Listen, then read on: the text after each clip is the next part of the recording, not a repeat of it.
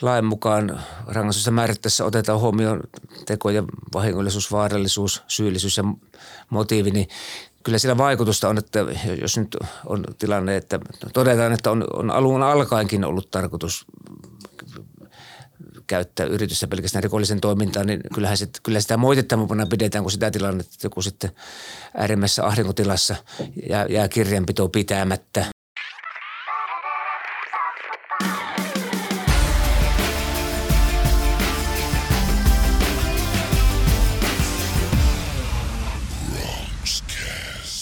Hei vaan kaikille.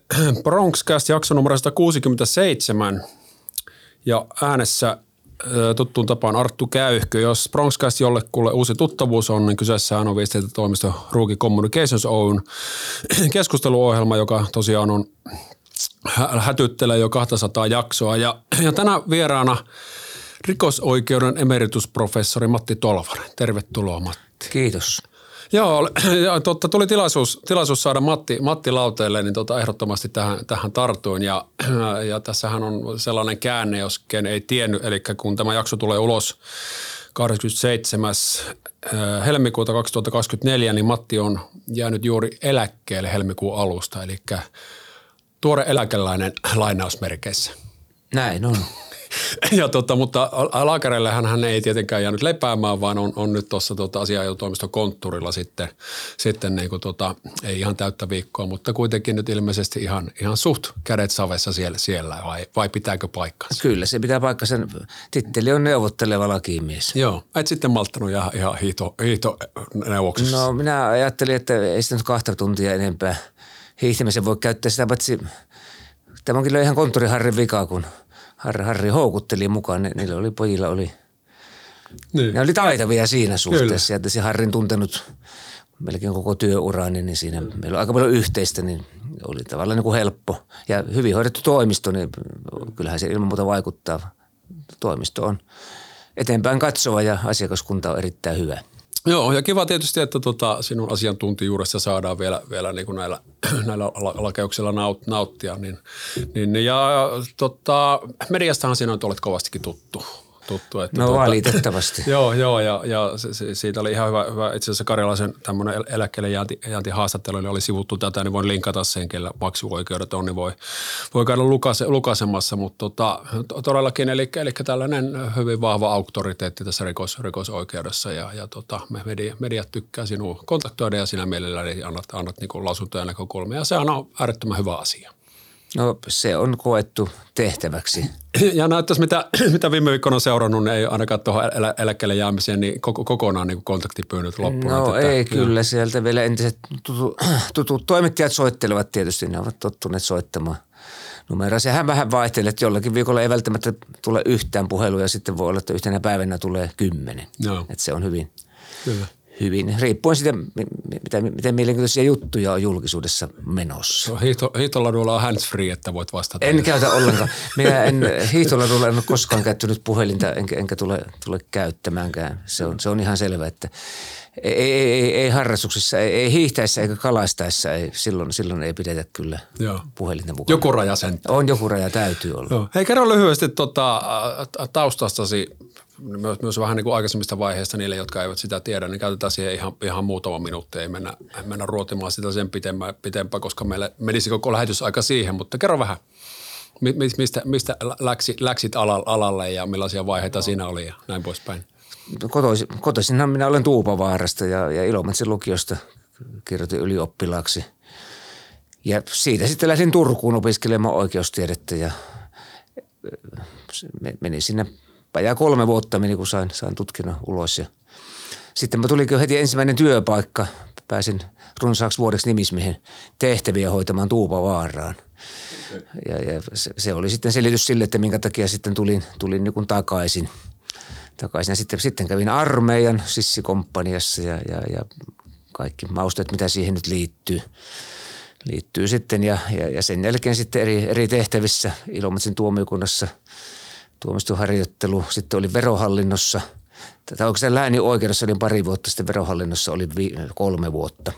E, erityisesti veron perintätehtävissä. Ja, ja, ja sieltä sitten verohallinnosta syyttäjäksi se, runsas 17 vuotta olin sitten titteleillä. Se oli ennen oli syyttäjä kaupungin viskaili, sitten se muuttui kihlakunnan syyttäjäksi. Taisi olla johtava kihlakunnan syyttäjä sitten, sitten niin viimeiset liki kymmenen vuotta ja, ja, ja sitten sieltä sitten yliopistolle 2003 alussa. Ja reilu, reilu parikymmentä vuotta, siis pikkasen vaille ventti Joo. vuosia tuli oltua sitten. Joo. kuukautta vaille jää 21 yhtä olemme, oleminen sitten yliopistolla. Ja sitten kaikenlaisia luottamustehtäviä siinä on ollut, ollut mukana. Mm. Mutta niistä nyt ei kannata mainita, niitä on ollut liikaa. Mutta tota, aktiivinen, aktiivinen herra koko ikäs ollut. No sanotaan, että olen myöskin aktiivinen liikkuja, että juoksua harrastin mm.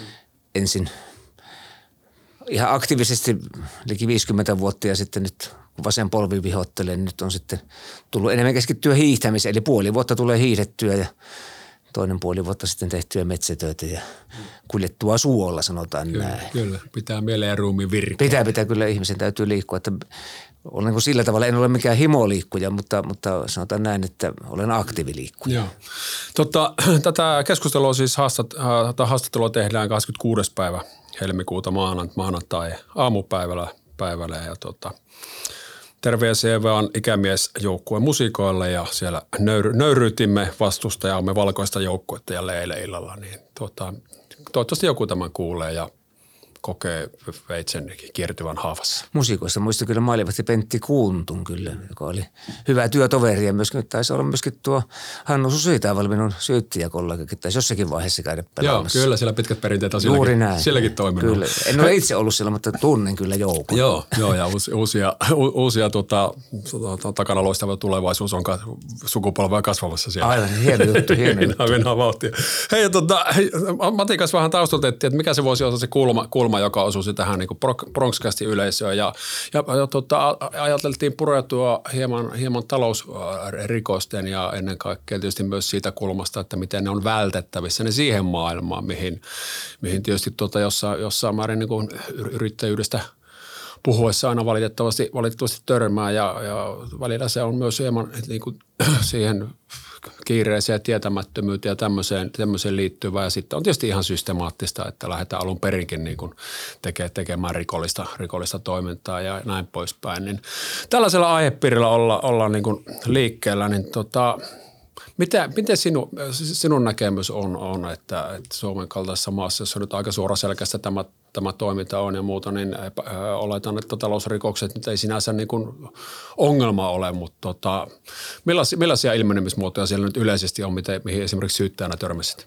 No petoshan on se perusmuoto talousrikosta tietysti, että kaupankäynnissä huijataan toista. Ja sitten toinen pääryhmä on toki sitten maksuvaikeuksiin liittyvät rikokset – puhutaan nimikkeellä velallisen rikokset, jotka voi olla omaisuuden pimittämistä tai sitten sitä, että omaisuutta on hukattu velkojien vahingoksi. Ja kolmas tyyppi on sitten verorikokset, eli jätetään tuloja ilmoittamatta tai ilmoitetaan menoja liian suurina. Että siinä oikeastaan ne päätyypit on, sitten on pienempiä juttuja, saattaa olla arvopaperimarkkinarikokset, mutta nehän lähinnä koskee sitten – niitä, ketkä sijoittavat tai toimivat pörssissä. Ja, ja ehkä niin kuin tällä alueella ei niin kovin tavanomaisia ole, mutta sitten sanotaan, jos mennään tuonne suuriin liikekeskuksiin, niin siellä sitten kyllä niillä aika iso merkitys on ollut. Ei meillä ole mitenkään niin valtava pulma talousrikokset. Esimerkiksi lahjusrikollisuuttahan meillä on kovin vähän, että jos meillä nyt on ollut kymmenen vuoden aikana vaikka runsas sata lahjontajuttua – kaikkiaan Suomen käräjäoikeuksissa, niin se on erittäin pieni määrä, siis keskimäärin ehkä kymmenen vuodessa. Niin Suomihan on suunnilleen ollut sijoille 1-3 jo kovinkin pitkään näissä äh, mittauksissa, kun on katsottu, että minkä verran lahjontaa esiintyy, niin kyllä, kyllä mä sanoisin, että meillä on aika, aika hyvä tilanne kuitenkin, mutta mutta kyllä niitä nyt sitten valitettavasti tulee näitä talousrikoksikin, mutta sitä ongelmaa ehkä liioitellaan jopa, että esitetään aika suuria lukuja siitä, että minkä verran talousrikos aiheuttaa vahinkoja. Ne on aika, sanotaan, suurpiirteisiä ne, ne laskelmat. Sen kokemuksen perusteella, mitä minulla on tässä nyt 45 vuoden aikana kertynyt Joo. Mitkä on sellaisia, niin jotka, jotka sitten ihan menee kuitenkin kategoriaan rikos, joihin yrvinyt vaikka yrittää, niin syyllistyy hölmöyttään? No sanotaan, aika tyypillinen tilanne on se, että tehdään sopimuksia – vaikka pitäisi ymmärtää, että ettei ole mahdollista sitä toteuttaa. Esimerkiksi tilataan kriisitilanteessa tavaraa, jota ei sitten pystytä maksamaan. Se muuttuu hyvin äkkiä petokseksi, jos sitten todetaan, että on täytynyt pitää varsin todennäköisenä, että ei, ei, ei kykene velvoitteista huolehtimaan. Sitten taas, jos mennään tuonne konkurssipuolelle, niin siellä on oikeastaan niin kolme tyypillistä tapausta. On jonkin verran etenkin järjestäytyneen rikollisuuden toiminta, jossa, jossa niin alu alkaenkaan ei ole tarkoitus mistään velvoitteista huolehtia. Eli perustetaan yritystoiminta naamioimaan rikollista toimintaa. Siihen liittyy sitten monesti myöskin rahanpesua ja huumekauppaa.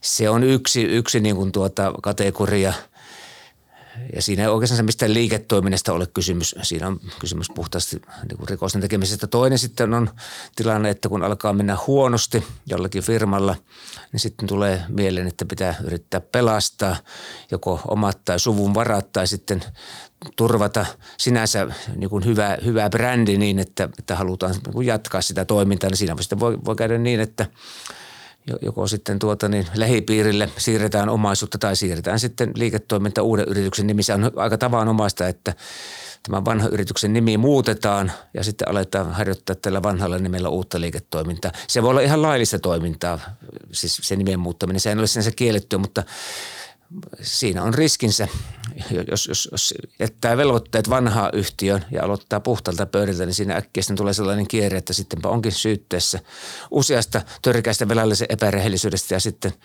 pyhäisellä vankilla kutsuu jossain vaiheessa.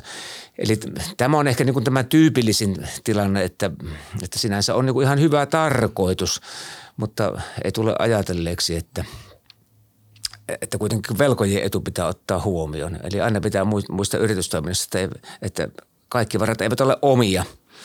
Siellä on hyvin, hyvin paljon itse asiassa niin kuin sellaisia varoja tai, tai velvoitteita, jotka, jotka sitten, jos se pitäisi ottaa huomioon velkojien etu. Myöskin verottaja tässä tietysti on, on, on velkoja.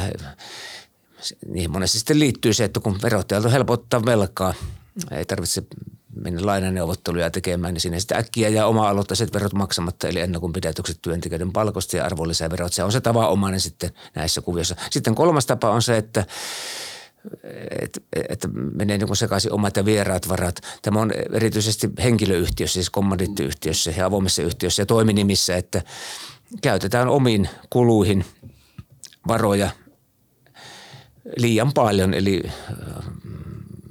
velkojen etuja loukataan, eli käytetään siis yksityisiin menoihin, joko omiin tai, tai perheen menoihin kohtuuttoman suuria summia ja, ja siitä sitten valitettavasti kyllä hyvin helposti tulee rikosnimike, joka, joka rikoslassa tunnetaan velallisen epärehellisyytenä. Siinä on oikeastaan ne kolme ja sitten, sitten tietysti tänä päivänä on rahanpesu sellainen, johon pitää erityisesti kiinnittää huomiota. Siihen saattaa ihan kyllä niin kuin tyhmyyttään syyllistyä.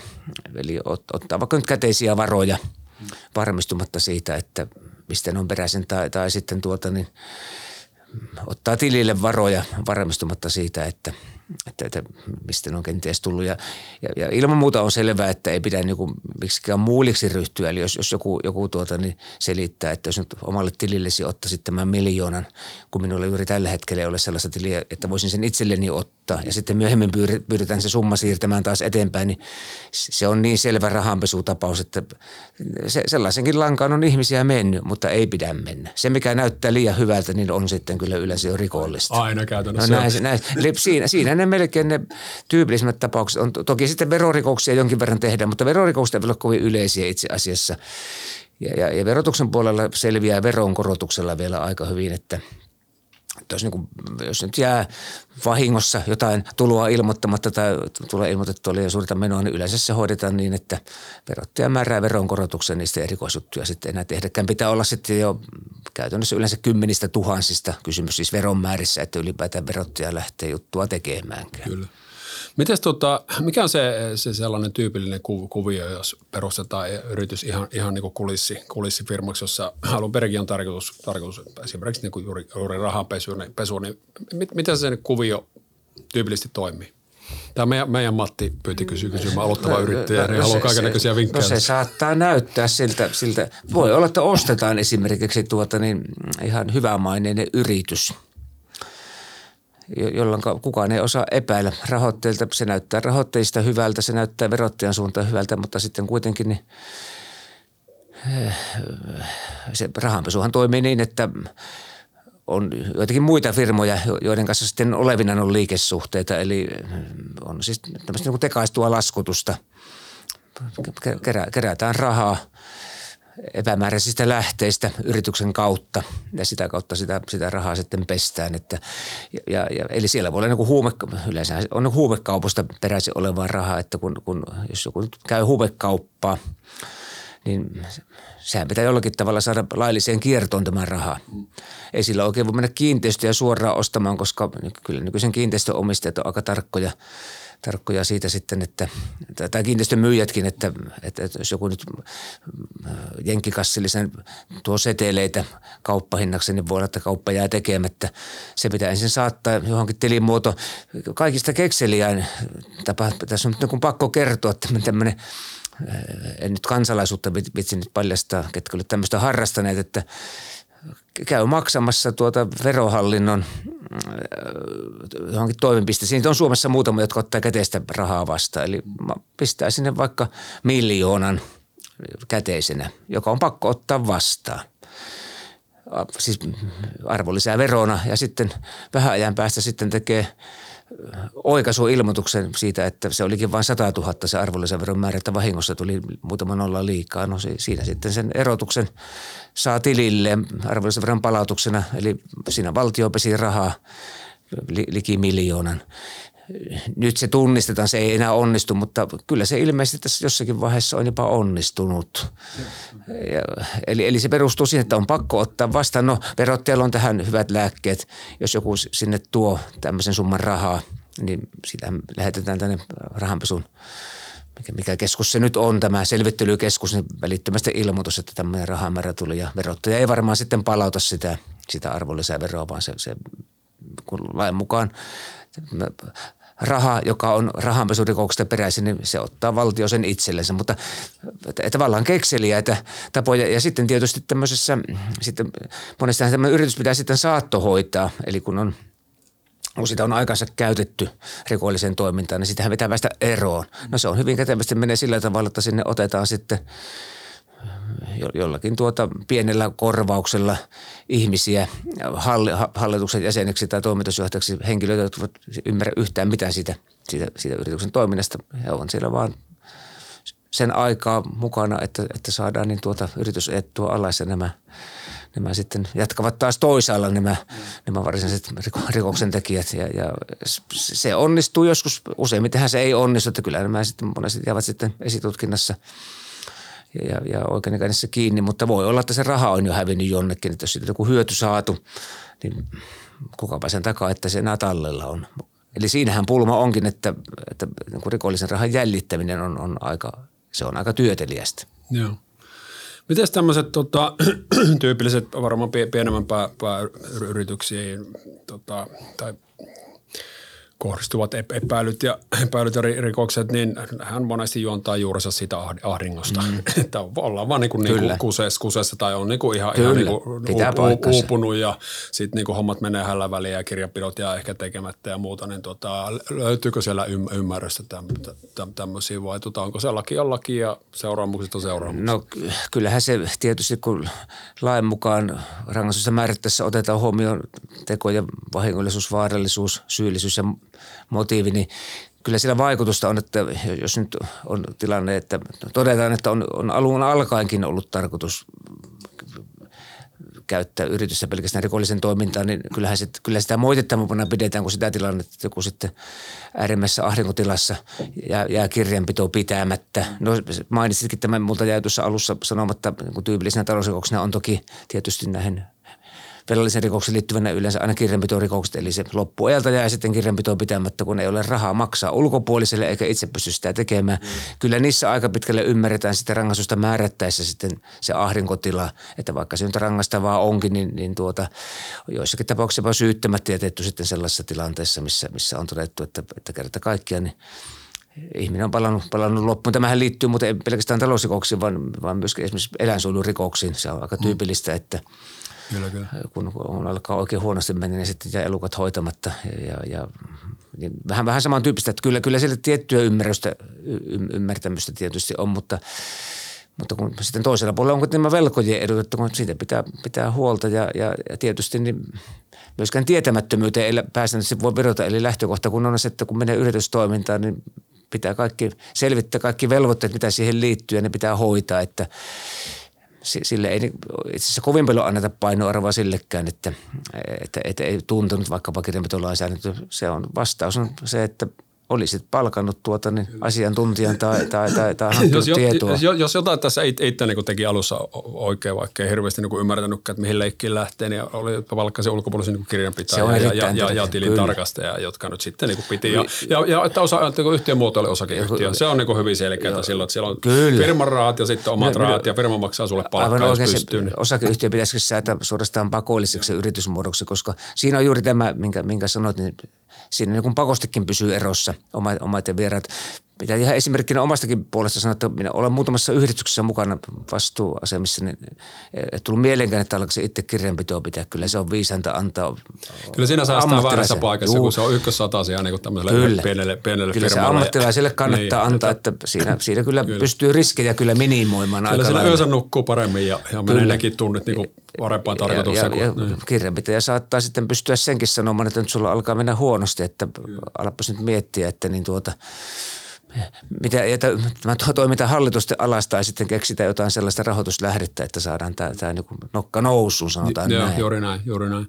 Miten tuota, millaista häntä, häntä tämmöisillä asioilla on, jos miettii tämmöistä pienen, pienen yrityksen tyypillistä tapausta, että se nyt firma menee nurin ja, ja se oltiin päästetty niin, kuin niin pitkälle, että siellä tulee sitten mahdollisesti tuo niin tuomioita ja muita, niin tota, milloin tällainen ihminen on taas, taas tota, tietyllä tavalla niin kuin lain silmissä kelvollinen harrastamaan vaikka yritystoimintaa? Siinä tulee tietysti pulmia.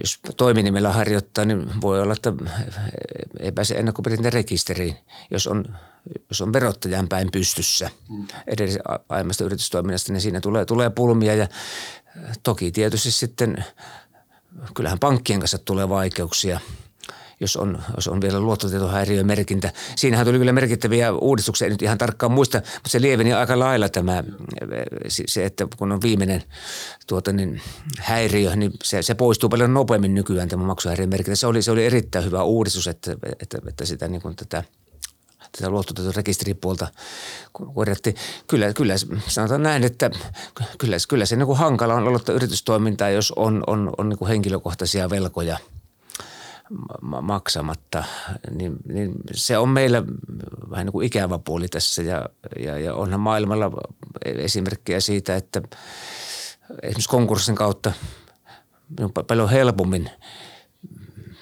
pääsee niin kuin sillä tavalla velvoitteessa eroon siinä mielessä, että, että sitten voi ikään kuin uuden yritystoiminnan aloittaa puhtalta pöydältä, mutta – Kyllä, miten sinä näet Suom- mm. Suomessa, en tiedä miten, miten, miten tuota, tarkasti tämä nyt sinun, sinun tonttiasi on, mutta varmasti jos jotain osaat sanoa, niin, niin konkurssi ja sen seuraamukset niin Suomen maassa, niin tuota, pitäisikö sitä keventää? Jos miet, verrat, verrataan vaikka Amerikkaan, jossa no. niin kuin, niin kuin puhutaan, että ennen kuin tehnyt kolme konkkaa, niin oikein tiedä yrittäjyydestä mitään, että se nähdään ihan konkreettisesti uutena alkuna, että ei nyt lähtenyt ja entinen nuria sitten uuteen. uuteen kyllä, niin kuin... se, kyllä se totta on, koska meillä esimerkiksi velkajärjestelyssä, siis kun sitten on näitä yksityishenkilön velkajärjestelyä, niin se on perinteisesti hyvin ankara suhtautuminen siihen, jos on niin rikosperusteinen velka, niin sitten ei ole päässyt.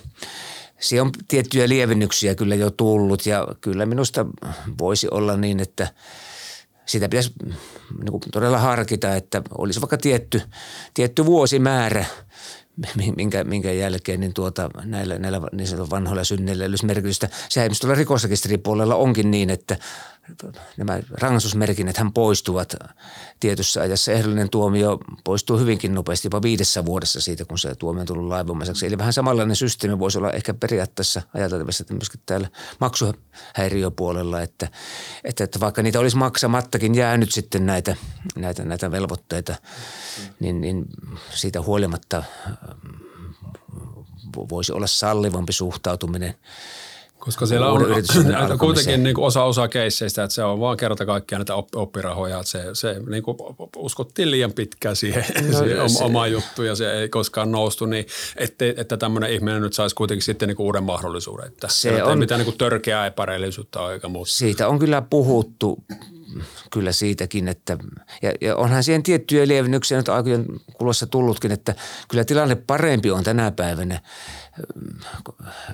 konkurssin tehneen ja, ja ehkä tuomionkin saaneen yrittäjän kannalta, jos sitä vertaa siihen, mikä oli silloin, kun urani aloittelin 70-80-luvun vaihteessa, että silloin se oli paljon tuhoisampaa ja kyllähän meillä silloin 90-luvun vaihteen laman jälkeen niin hyvin moni iso joukko yrittäjistä kerran syrjäytyy yhteiskunnasta. Sillä oli vallan ikäviäkin seurauksia, monille siis ihan, ihan niin kuin henkilökohtaisia kyllä, kyllä. seurauksia. Sitten ikävä, ikä, siis oikeastaan kaikista ikävin puolihan näissä yritystoiminnan maksuhäiriöissä on se, että se sitten ei ole pelkästään se yrittäjä, joka joutuu vaikeuksiin, vaan siellä saattaa olla, olla sitten lähipiiri, lähipiiri saattanut antaa takauksia tai on, on asuntokanissa. Mutta tässä suhteessahan tuli parannusta toki, että nyt, siis nythän ei ollenkaan niin pääse niin kevytmielisesti takajaksi kuin pääsi vielä 80-luvulla, että sitähän on rajoitettu sitä yksityishenkilön mahdollista ylipäätään olla, olla, olla takajana, mutta siis e, e, erityisesti silloin e, edellisen todella suuren lama aikana silloin 90-luvun alussa, niin Joo. Monilta meni siis paitsi, paitsi omat varat, niin meni, meni kaikkien sukulaisten ja tuttavienkin varat. Sehän on äärimmäisen ikävää yrittäjän kannalta sellainen tilanne, Kyllä. että siitä, siitä se nouseminen niin on, on, on, on äärimmäisen tuskallista, että oikeastaan se pitäisi kieltää tuota, niin oma asunnon käyttäminen yritystoiminnan vakuutena jos näin, jos näin niin leikillisesti sanon, koska, koska kyllä kai jokaisella ihmisellä pitäisi olla oikeus. Vaimoni on ihan samaa mieltä, mutta tuota, vielä se on mahdollista. Kyllä se on mahdollista, mutta, mutta sanotaan, että jos yhden neuvo antaa, niin sanoisin kyllä, että kannattaisi niin mahdollisimman pitkälle välttää sitä tilannetta, että, että, että pistää asunnon kaniin. Mikäli se vain mahdollista on, niin se, se sanotaan, mutta tämä on se helpommin sanottu kuin tehty, koska monella aloittavalla yrityksellä, aloittelevalla yrittäjällä ei välttämättä mitään muuta omaisuutta ole. Kyllä pantiksi antaa, kun tuota, niin, omakotitalo tai, tai asunnon tuota, niin, osakehuoneiston hallinta oikeuttavat osakkeet. Tämä, tämä on niin äärimmäisen pulmallista, mutta, mutta kyllähän meillä erittäin murheellisia tarinoita on tässä suhteessa, että on, on mennyt niin kuin omat ja suvun maat – ja tämäkin on tietyllä tavalla siis, mikä liittyy yrittäjyyteen ihan jo alkutaipaleella, semmoinen tietty riskienhallinta kannattaisi niinku funtsia, että mitä jos tämä menee, niinku, mikä on pahin mahdollinen skenaario, Juuri jos näin. kaikki menee päin persettä, niin kyllä. Tuota, et, et, nyt sitten oikeasti niinku mene talot, talot ja muut, muut että tota, niin, niin, kyllä toki itselläkin sille, sille tolkku päästä hyvin pieni siivu siinä on velkojen panttina, mutta onpahan kuitenkin, että se niinku sen, sen, sen vaati silloin, silloin tota, tota al, alku, alkutaipaleella ja se oli ihan, ihan niinku ok, että ei siinä se oli niinku hallittu riski, että jos nyt näin käy, niin se oli kuitenkin puhuttiin ykköstonneista, että siinä, siinä mielessä nyt tarkennan, että onkin. tässä nyt, tässä nyt talot, talot on no, no, menossa. Ha, joo, no, ha, hallitulla riskiotollahan sitä välttää sitten rikosvastuunkin. Että, ja tässä pitää nyt erityisesti muistaa liikesuhteessa, että – että kun jotakin sopimusta ollaan vaikka tekemässä, niin kyllä siinä on tietty vastuu myöskin siitä, että sillä toisella on oikeat tiedot. Jos havaitset, että toinen on erehtymässä, niin pitää oikaista. Siinä voisi syyllistyä petokseen, jos käyttää toisen erehtymistä hyväkseen. Näitä tapauksia on ollut, että todetaan, että, että on täytynyt ymmärtää, että nyt toisella osapuolella tuli väärä käsitys siitä, mitä ollaan sopimassa. Miten tota, tuohon liittyen niin hallituksen jäsenenä, niin tota, onko siinä millaisia vaaran paikkoja, että se firma on niin ihan, ihan kura, kuralla, että joudut, joudut hallituksen jäsenenä tuota, rikosvastuussa? Kyllä, siinä se on täysin mahdollista. Kyllä hallituksen jäsenellä on vastuu. Toki tietysti, jos on yhtiöllä toimitusjohtaja, niin toimitusjohtajahan vastaa juoksevasta – toiminnasta ja, ja, ja hallitusjäsenille lähtökohtaisesti on oikeus luottaa sitä, toimitusjohtaja antaa oikeita tietoa. Eli, eli näin sitä on oikeuskäytännössä arvioitu, että, että jos, jos, jos hallitukselle on annettu oikea tieto ja sitten tekee vääriä päätöksiä, niin, niin hallitus vastaa. Mutta sitten jos todetaan, että hallitukselta on jotakin salattu, eikä hallituksen jäsenillä ole ollut mitään aihetta epäillä, että se tieto, mikä, mikä annetaan, niin on, on virheellistä. Toki hallituksen jäsenen täytyy perehtyä raportteihin, mitä, mitä, mitä tulee ja, ja huolehtia siitä, että raportointijärjestelmä on kunnossa. Eli siitä hallituksen jäsenet vastaa tietysti, että, että heille, heille annetaan säännöllisin välein yrityksen koosta riippuen. Sehän riippuu vähän, että miten iso yritys ja minkälaista toimintaa harrastetaan, niin annetaan niin riittävä informaatio. Ja, ja, ja tietysti tilinpäätöksiin pitää aina perehtyä. Eli, Kyllä. Mutta, mutta, mutta siinä se niin kulkee, että jos, jos, jos, jos on tämä – raportointijärjestelmä on hallitus sen, sen niin kuin määritellyt niin kuin asianmukaisesti ja, ja, ja myöskin sitten näihin raportteihin perehtynyt, niin lähtökohta on se, että, että niihin saa luottaa, että ne pitää paikkansa, ellei ole mitään niin kuin perusteltua syytä epäillä, että, että se tieto mitä on. Eli kyllä se toimitusjohtaja on se, joka, joka niin kuin ensikädessä vastaa juuri tämmöisen. Joo, ja tullaan tässäkin tietyllä mm. tavalla siihen yhtiömuotoon, että se osakeyhtiö no, osake... on hyvä, varsinkin kun siinä nyt ei tarvitse mitään niin kuin alku, alkupääomaa, niin kuin aika aikaisemmin oli, oli että, että pystyy sen perustamaan. Siis osakeyhtiö on tietysti, niin kuin, se on turvallinen siinäkin tilanteessa, jos on useita yrittäjiä, koska esimerkiksi kommandiittiyhtiössä onhan siinä riski, että kun, kun yhtiömiehellä on rajaton oikeus nostaa varoja, niin on, on ollut tapauksia, että toinen yhtiömies nostaa kassan tyhjäksi ja lähtee kävelemään – niin, niin kyllä. Ja si- siinä on tiukka tilanne, että kyllä niin osakeyhtiössä, kun on erillinen varallisuuspiiri, niin sieltähän ei kukaan varoja voi nostaa. Tai jos, tai jos ottaa varoja omaan käyttöön, niin siinä syyllistyy sitten tietysti osakeyhtiön rikokseen, niin, ehkä jopa kavallukseen. Niin, aika nopeasti käy ilmi tämä, tämä siinä, asia joo, myös, myös, että. että kyllä, kyllä se on näin, niin kuin tässä on monta kertaa puheeksi tullut, niin kyllä sanotaan näin, yrittäjän kannalta kyllä osakeyhtiön muoto on kaikista turvallisin. Ja jotkut sitten pelkää sitä, sitä, että siitä tulee byrokratia. No eihän siitä nyt kovin paljon byrokratiaa Ei, tule. Tosi vähän tulee itse asiassa. Kaupparekisterin tietyt Kyllä. ilmoitukset, yhtiökokous vuosittain.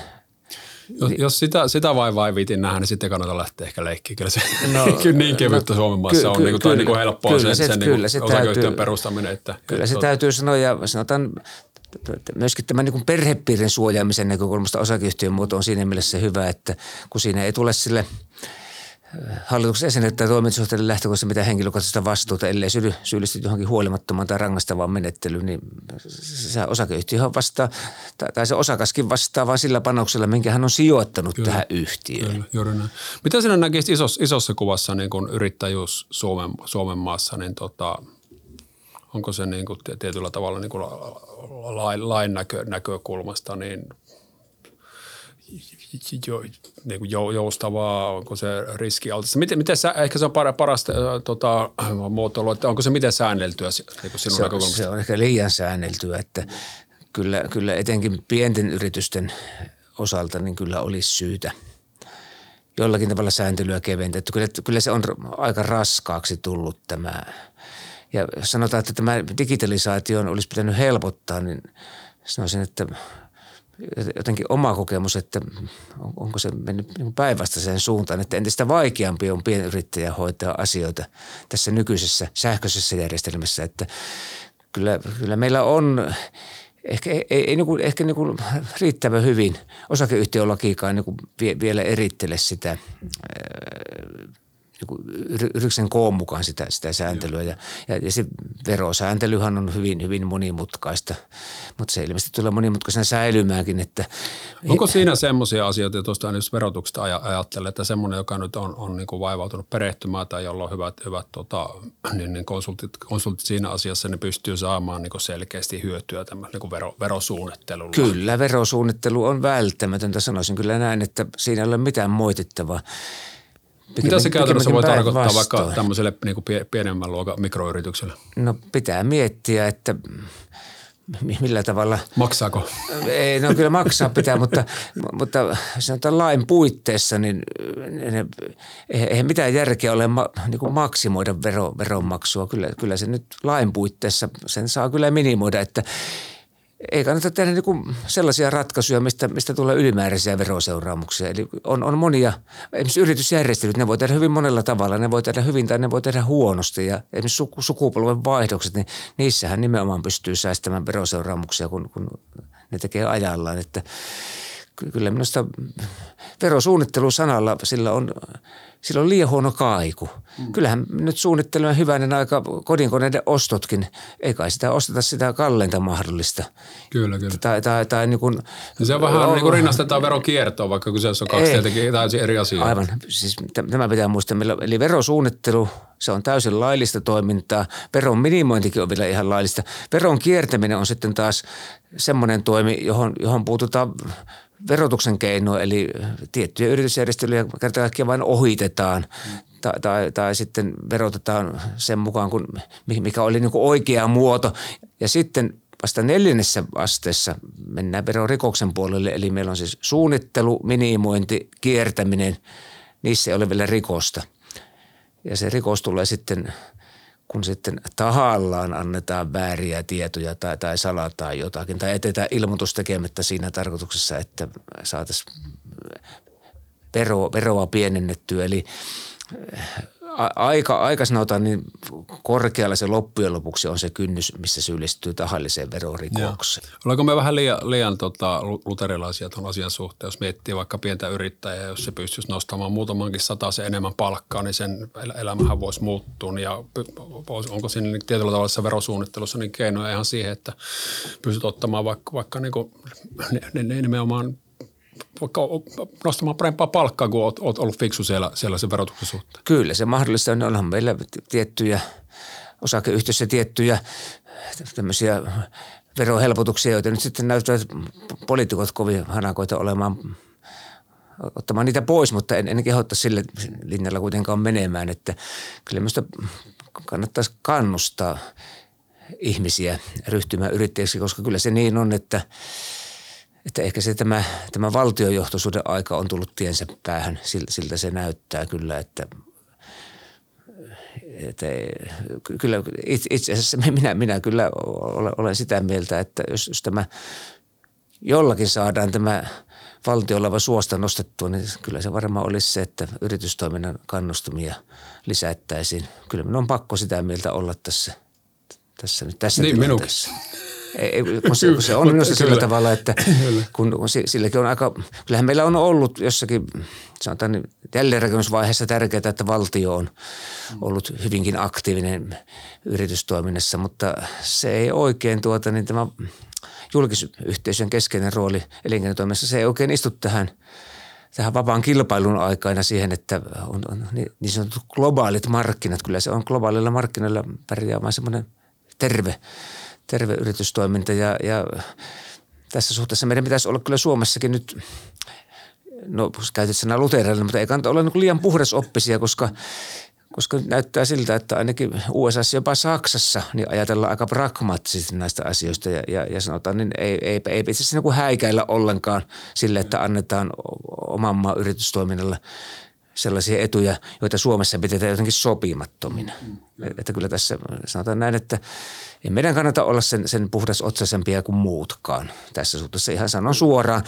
Korostaen koko ajan, että lain puitteissa pitää toki toimia, mutta, mutta lainsäädäntö pitäisi muokata sellaiseksi, että, että se antaa, mahdollistaa kilpailuedut myöskin suomalaisille yrityksille tai, tai, tai ehkä niin kuin pohjoismaisille tässä korossa se ehkä niin kuin tämmöistä pohjoismaista markkinaa, että kyllä mä niin voisi, voisi niin ajatella pohjoismaatkin niin yhteistoiminta ainakin tämmöistä strategiaa, koska ehkä, ehkä Suomi on pieni maa yksinään tässä. Me olla, ollaan kuitenkin aika lailla niin lainsäädännön puolesta samanlaisia, ainakin Suomi, Ruotsi, ehkä Norjakin. No tanskalaiset on sitten pikkasen jo – keski-eurooppalaisimpia. Joo. Eivätkä ole niin puhdasotsisia. Kyllä, Kyllä se, niinku, se, se, on nimittäin fakta, että jos tällä niinku yrittäjyydellä joku vaurastuu tai vaikka niinku yrityskaupan myötä rikastuu, niin sitä ei kannata olla kateellinen. Että kyllä siellä on niinku otettu se riski ja on tehty se työ, työ se, siinä jossain vaiheessa. Kyllä siellä, muuta, että ei, ei kannata niinku, tietyllä tavalla, että olisi, olisi se kannustis myös siihen, että jos uskallat lähteä siihen leikkiin ja pärjät ja muuta, niin sitten pystyt saamaan myös niinku taloudellista hyvää, Joo, hyvää. Minähän olen tässä nyt vähän väärä henkilö tästä puhumaan, koska minä olen joutunut sitten taas virkani puolesta – hoitamaan ikäviä asioita yrittäjien mm, kanssa. Ja, ja voi olla, että kokemukset niin tässä suhteessa eivät ole kovinkaan mukavia, mutta, mutta olen nyt niissäkin nähnyt sen kuitenkin, että, että suurin osa niistäkin, jotka joutuvat niin leivettömän pöydän ääreen, niin kuitenkin alualkaja ovat olleet vilpittömästi toiminnassa mukana. Heille on vaan sitten käynyt huonosti ja, ja siinä on sitten – sitten tämä rikoslaki tullut sitten, sitten, sitten sovellettavaksi. Voisi olla, että se asenneilmastokin on, on niin muut, muuttunut onneksi sille, että sitä, se epäonnistuminenkaan ei ole ihan niin kamala asia. Että jos huomaa, että taudut, ei, ei, ei, ei oikein, oikein taida tästä niin kuin pystyy nousemaan, niin ei sit syy, me, me, ihan siihen pisteeseen, että se alkaa olla niin kuin rikollista Pitää kyllä, ja muut, muuta. Pitää että ehkä se toivon mukaan se on niin kuin kyllä, tavalla. Kyllä minä sanoisin, että kyllä varmaan näin on, että, että kyllä meille aletaan ymmärtää, että että yritystoiminnassakin saattaa käydä huonosti ja, ja, ja eikä se nyt välttämättä niin ole edes se yrittäjän vika. Voi olla, että no hyvä esimerkki oli silloin tuota juuri tässä 90-luvun lamassa, niin se oli vain niin yksinkertaista, että jos oli valuuttalainen ja oli jäänyt tämä niin sanottu suojaus tekemättä, niin hmm.